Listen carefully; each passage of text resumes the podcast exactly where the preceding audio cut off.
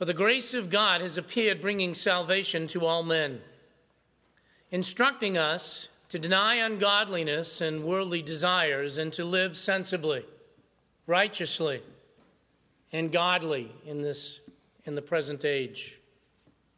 Looking for the blessed hope and the appearing of the glory of our great God and Savior, Christ Jesus, who gave himself for us to redeem us from every lawless deed and to purify for himself a people for his own possession, zealous for good, good deeds. These things speak and exhort and reprove with all authority. Let no one disregard you. Let's pray. Our Father in God, we are so grateful and thankful that you've given us the communion service to remember. Remember who we were, remember who we are, remember what you've done, remember what you will do. we thank you and praise you for the gift of music to be able to sing, not just with our voices, but from our hearts, praise to your name as we have today in many ways related to the cross.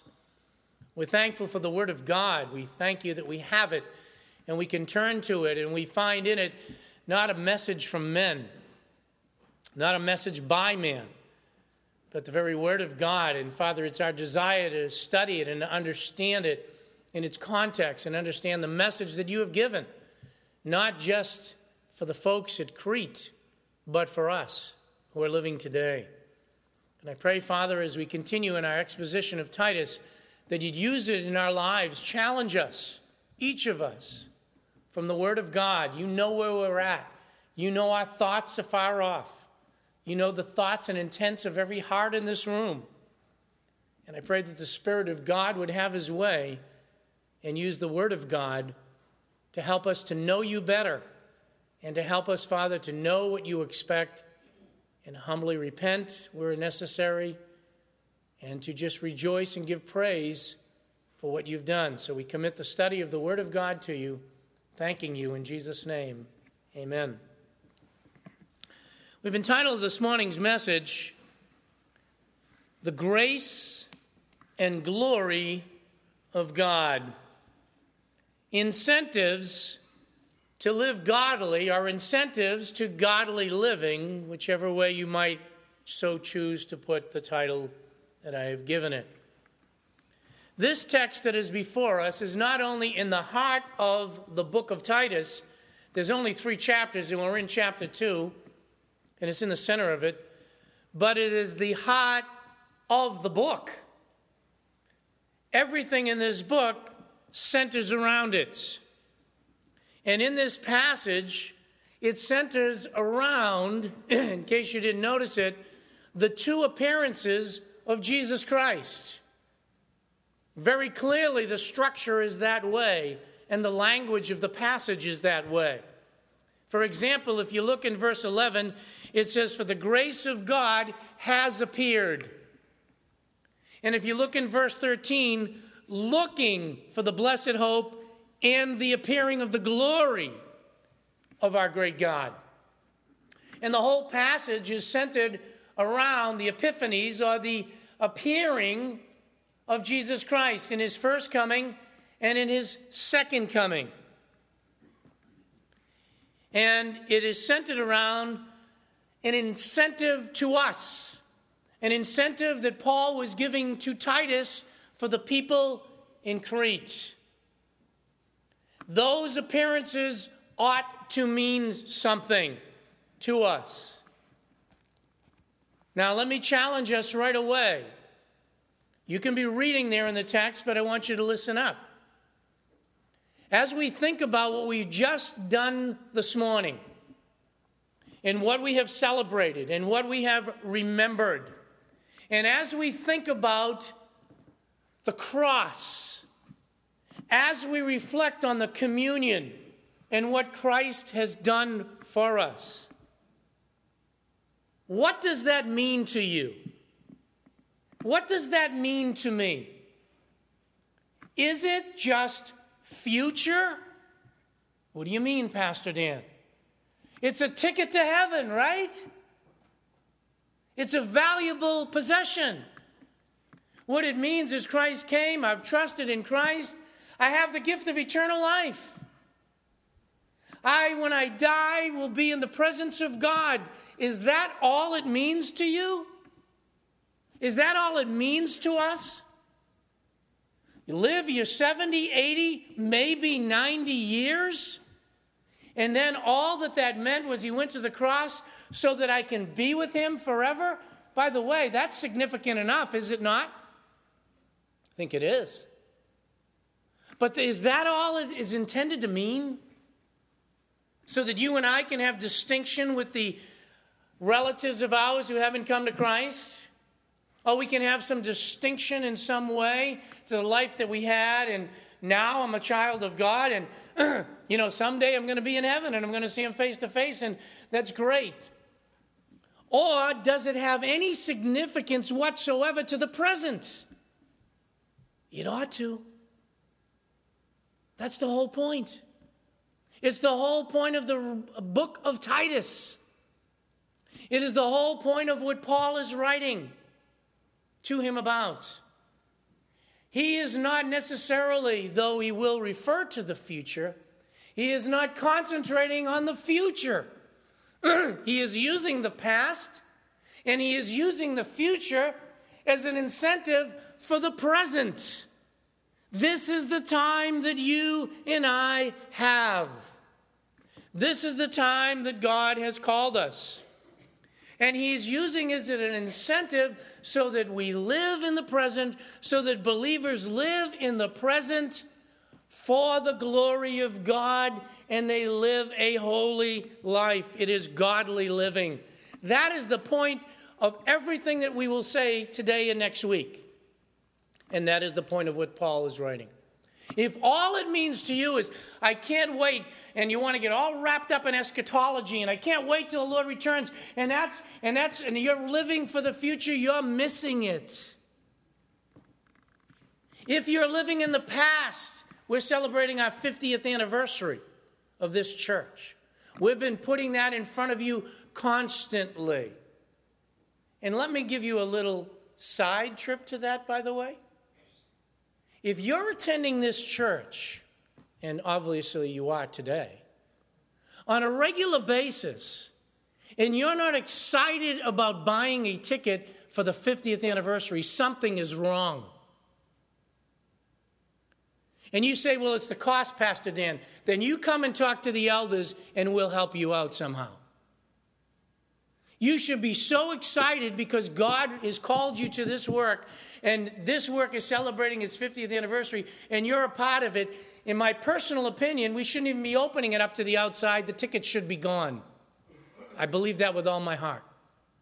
If you're a part of this work and haven't bought a ticket, and that's not just a rebuke or whatever, it's a reality. This is where you are. This is where God has us. And as he's writing through Paul to Titus, he talks about these two comings of the Lord Jesus Christ. And obviously, as I've said, especially with communion, this is going to take two weeks to get through. That shouldn't surprise you anyway. And he talks about, first of all, the grace of God. That's how he starts. He's going to talk about the grace of God. Look at, for the, I'll come back to the word for in just a minute but for the grace of God has appeared. The grace of God is an absolutely amazing thing that we take for granted. In Webster's dictionary, still today, it defines grace as the unmerited divine assistance. Now, that's interesting. Most dictionaries won't want to go that far, but Webster does. An unmerited divine assistance. He also defines it as special favor to get up to date with the 21st century, dictionary.com defines grace this way favor, goodwill. I love this, and it's my favorite. It actually comes from dictionary.com. A manifestation, I quote, a manifestation of favor, especially from a superior. I love that. A manifestation of favor, basically, that's granted by someone that is superior to us. Vines, one of the sources for looking at the Greek, defines it as favorable regard. Dr. Zodhiates, who's now with the Lord, knew Greek well, source of many Greek study guides and aids for us, defines grace this way favor or simply a kindness that is granted. And others have had fun with acrostics and things of that nature when you talk about the grace of God. And you've probably heard it's God's righteousness at Christ's expense. And we talk about these things, but what it comes down to, the key is this when you talk about grace it is not something we earn, it is not something we even desire. It is something that is given by somebody to us. And the grace of God is seen everywhere, every day, folks. It is seen in the creation around us. It is seen in the seasons that God provides for us, even those who don't like snow. It is provided and seen every day in the blessings that God gives us, even the very fact that we can be here in the giving of life, in the very fact that God does not strike us dead every single day when we sin. And if He did, this auditorium would be empty, and the pulpit would be empty. There would be none of us here. It is found, just to help you to think about the grace of God, in something that you and I take for granted that God has given us revelation that He's chosen to give us His instruction, His letters, His guidance. You want to know how to be in heaven? He tells you. You want to know whether heaven is real? He tells you. You want to know whether hell is real? He'll tell you. You want to know how the world got here? You want to know what your purpose is in life? He's instructed you by His grace. You want to know how to function as a parent, as a child, as a spouse, as a worker? He's given us instruction. That is the grace of God to give us that information. And certainly, the grace of God is found in the sending, not only His love, but His marvelous grace in sending His Son and in the cross of Calvary. Go with me for just a second to Romans chapter 5. We were in that passage this morning. I thought it right to have that responsive reading, but in chapter 5, you've seen me, and I've expounded on this a number of times. I want to highlight a couple of things of earlier in the chapter. You talk about grace. Chapter 5, verse 6. For while we were still helpless, at the right time, Christ died for the what? Ungodly. That's grace. Verse 8. But God demonstrates his own love. We still have that today. Where's the love of God? Look at everything that's going. Look what just happened in Los Angeles. What are you blaming God for? He didn't have the gun in his hand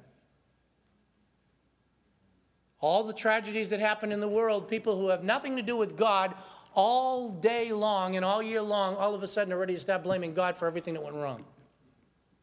What you're looking at is man's sin. Where's God's love seen? It tells you. God demonstrated it. He didn't just talk about his love, he demonstrated it. And that while we were yet what? Sinners, Christ died for us. That's where it's seen. That's where it's demonstrated. It's seen. In chapter 6, or as he goes on in chapter 5 of Romans, as we just read, he says, where sin abounded, grace did what? Help me. Much more abound. It didn't just abound, it abounded much greater, far greater than all our sin. Isn't that a great song?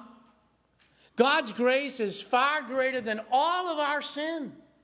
It's magnificent, and we see the grace of God everywhere. God's grace shines when sin is present. It shined in Adam and Eve, it shined in Jacob, who was a rascal, it shined in Peter when he denied him, it shined in Paul, who persecuted the church of Jesus Christ, and it shines in you and in me in taking us out of a life of sin, a life that was bound in bondage to sin, and calling us by the grace of God unto his side and giving us salvation.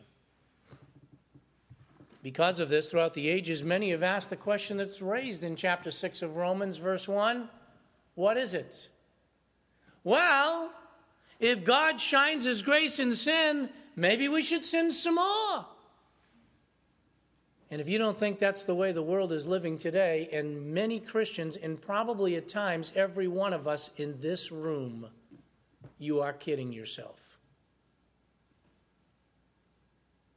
We live sometimes as if the more I sin, praise the Lord, I got 1 John 1 9, and His grace is going to shine forth. Did you read verse 2 of chapter 6 of Romans? God forbid. God forbid. It is with that concept of God's grace, understanding that God's grace is abundant, that it's undeserved, that it's favor that's being shed. That as Paul goes on and writes about God's grace, he wants us to see that there is an incentive behind the grace of God, and it is to fear God, it is to be thankful to God, and it is to live for God. And so he addresses the first appearance in verses 11 and 12. And you notice he starts off now, we come back to the beginning of the verse with the word for. It's a simple word.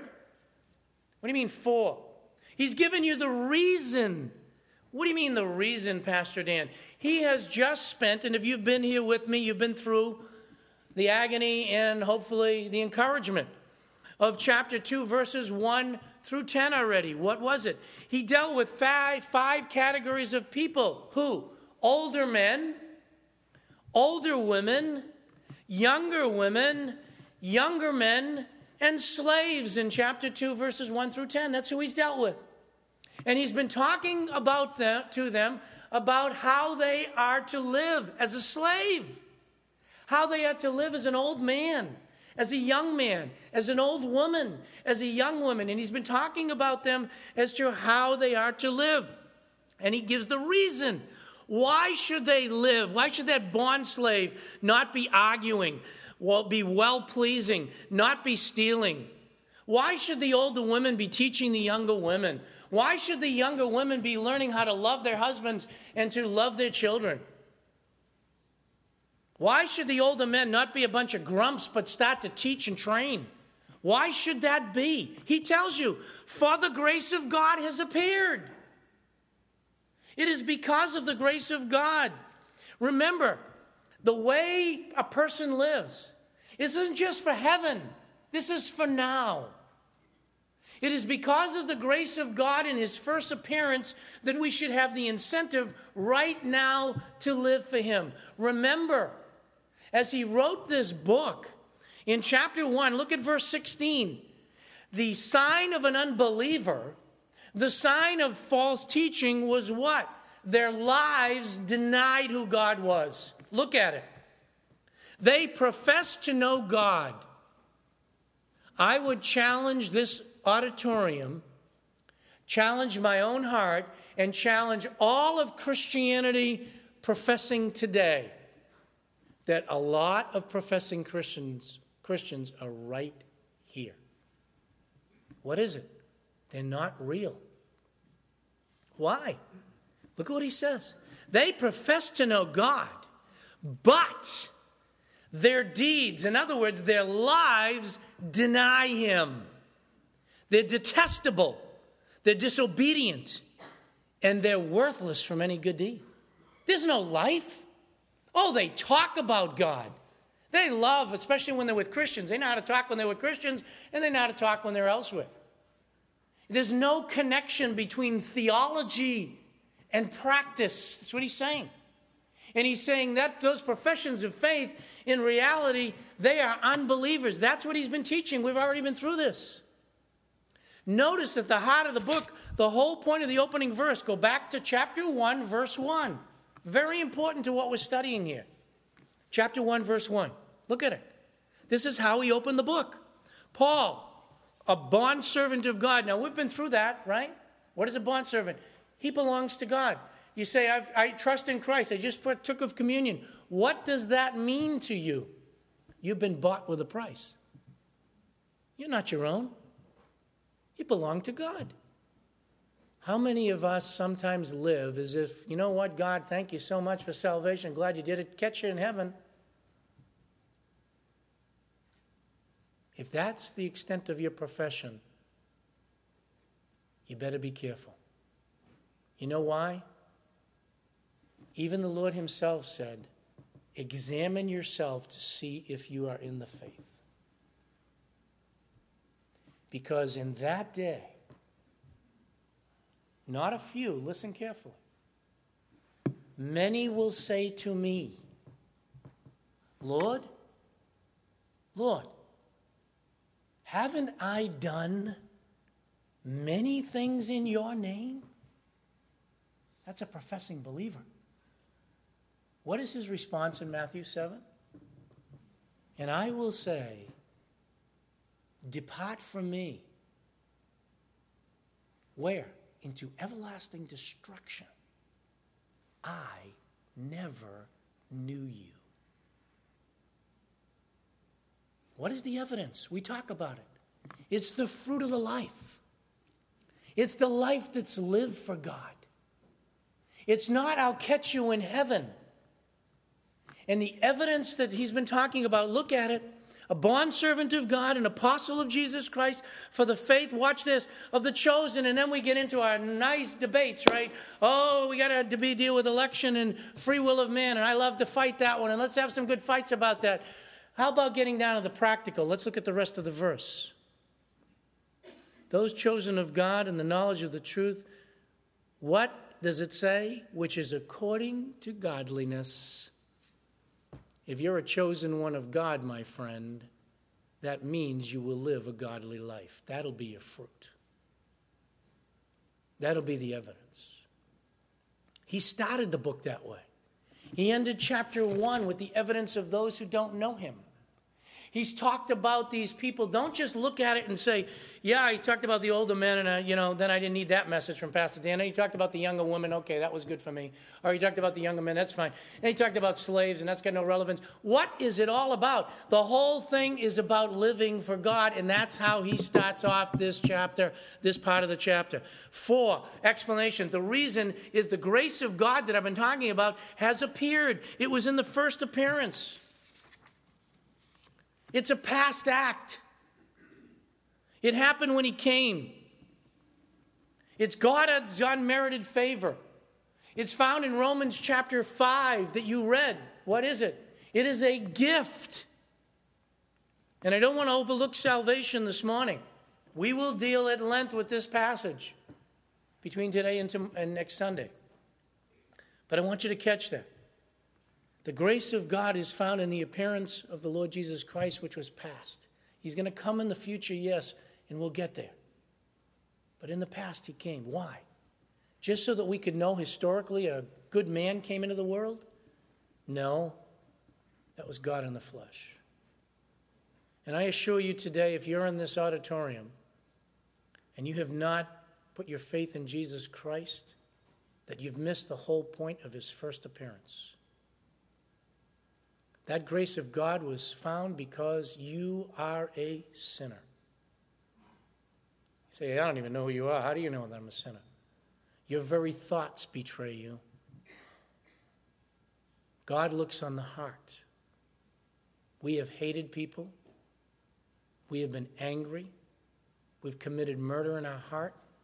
We've committed adultery in our heart. We've lied. We're all sinners and have come short of the glory of God. And God, in His marvelous grace, sent His Son. Why? So that I could party? No. So that we could humble ourselves, look to that cross of Calvary, and realize the wages of sin is death. We're all going to experience it. You're getting closer to your own death every day. Eternity is one breath away. You will not spend it in the presence of God unless you've accepted His grace, believed on the Lord Jesus Christ, and been saved. Youngest and oldest in this room. And you can deceive people around you. And you can even be self deceived because the scripture speaks about that. But you will never deceive God. And if you haven't believed in the Lord Jesus Christ, you will spend eternity separated from Him in the lake of fire. God's word assures us of that. But you can accept God's grace. He sent His Son. He didn't just die on the cross, He did bear the penalty and price of our sin. Chris brought it up very well in 2 Peter, in 1 Peter 2, I'm sorry. He bore the penalty and price of our sin. And it is only through the appropriation of that. He rose from the dead. Why? Victorious over the grave. Will there ever be a resurrection? You know, I haven't seen people come out of the graves. I've been to many grave sites. I've been uh, in all kinds of them in all different states and parts of the world and visited burial grounds. I don't see anybody coming out of the grave. Listen, my friend, marvel not at this that all who are in the graves will come forth some unto the resurrection of life, and some unto the resurrection of damnation. Christ rose from the dead the third day, according to the scriptures, because there is no power in death over Christ. That was God in the flesh. And he rose victorious. And by believing on the Lord Jesus Christ, our sins can be forgiven and we can have the gift of eternal life. And unless you trust and appropriate that by faith, you are not a child of God. But if you are, now what? Just wait for him to come back? Is that it? No. That grace of God was designed, as we will see when we continue in this message, to cause us to live for Christ. And I want to challenge us as believers, those who partook of the communion this morning. Okay, we remembered him, but what does it mean? That communion ought to be an incentive that when we walk out these doors, you know the reality of Christianity? You know what the reality was in the first, in the, I was going to say First Corinthian church, of the Corinthian church, First or Second Corinthian church? You know what the reality was? They professed to know God and they were fighting, I'm after Paul, I'm after Apollos. There were divisions among them. They were taking one another to court. They were lying. They were destructive to the body of Christ. And you know what's going on in Christianity today? I'm not talking about a magazine, the same thing. People who are professing Christ and looking forward to being with Christ for all eternity make no connection between that and sitting in a pew next to another believer and how we are to behave toward one another and how we ought to respect those who have been brought into the body of Christ, be it the, the arm, the leg, the eye, or the ear. We are all members one of another. And what happens is the same thing that happens in America. Who's destroying America? We are. Our sin is destroying us. Our turning away from God who is destroying us. What is hurting the church of Jesus Christ? We are because there's no connection between what Christ has done for me and what he wants me to do because of that, and that is to live a godly life. So we will look at these verses. The time is gone for this morning, but just let me give you obviously get yourself a little bit ahead. Verse 4 verse 12 it instructs us, I'm not done with verse 11, that'll be next week. It instructs us to deny ungodliness It instructs us to deny worldly desires. It instructs us to live sensibly, righteously, and godly now in this present age. May God, help us as we leave today, as we begin to get a feel for what's coming in these verses, and as we've observed this communion, to make a connection between our theology and profession of faith in Christ and our life, that we might be a shining light to a world that needs Christ. And as they look at us, as they hear us, as they see us, they want the Savior that we have because of our lives. Let's close in prayer. Our Father in God, we've just begun to look at these verses, and but I thank you so much. I thank you for the songs that we sang together. Lord, even in areas like that, we have to be honest. Sometimes with our music, we end up fighting over that. And yet, Lord, what a joy it was to listen to the words, to see the various gifts that you've given people, even with instruments, to be able to come to the body of Christ, to be able to sing, to be able to partake of communion, to be reminded of what Christ has done for us and the grace of God that you've shown to each one of us. Father, to have the privilege of being in this country and having the freedom to come to the building without feeling the pressure of persecution. And Father, to have the honor to be called a child of God, to be a member of the body of Christ. And right in this audience, Father, to have the privilege of being connected to many people in this room who I never knew before I came to Christ, and now to be part of the family of God. Oh, Father, help us as you continue to show your grace to us to make a connection to the reality of how we treat one another, of how we're functioning in the body of Christ, that we might bring honor and glory to your name. No doubt, Father, in this audience, there are people that have heard the message of salvation over and over again, and you know their heart. Father, they have yet to come to Christ. And Father, my heart hurts over that. They need to see how much we do love them. They need to see how much you love them. Open up their hearts to the glorious gospel of Christ. That they might come to Him to have new life, that they might experience in a spiritual way the grace of God, they might trust in our Savior. We thank you for our time together today. Help us to walk out of here and live for the glory of God. For we pray it in Jesus' name.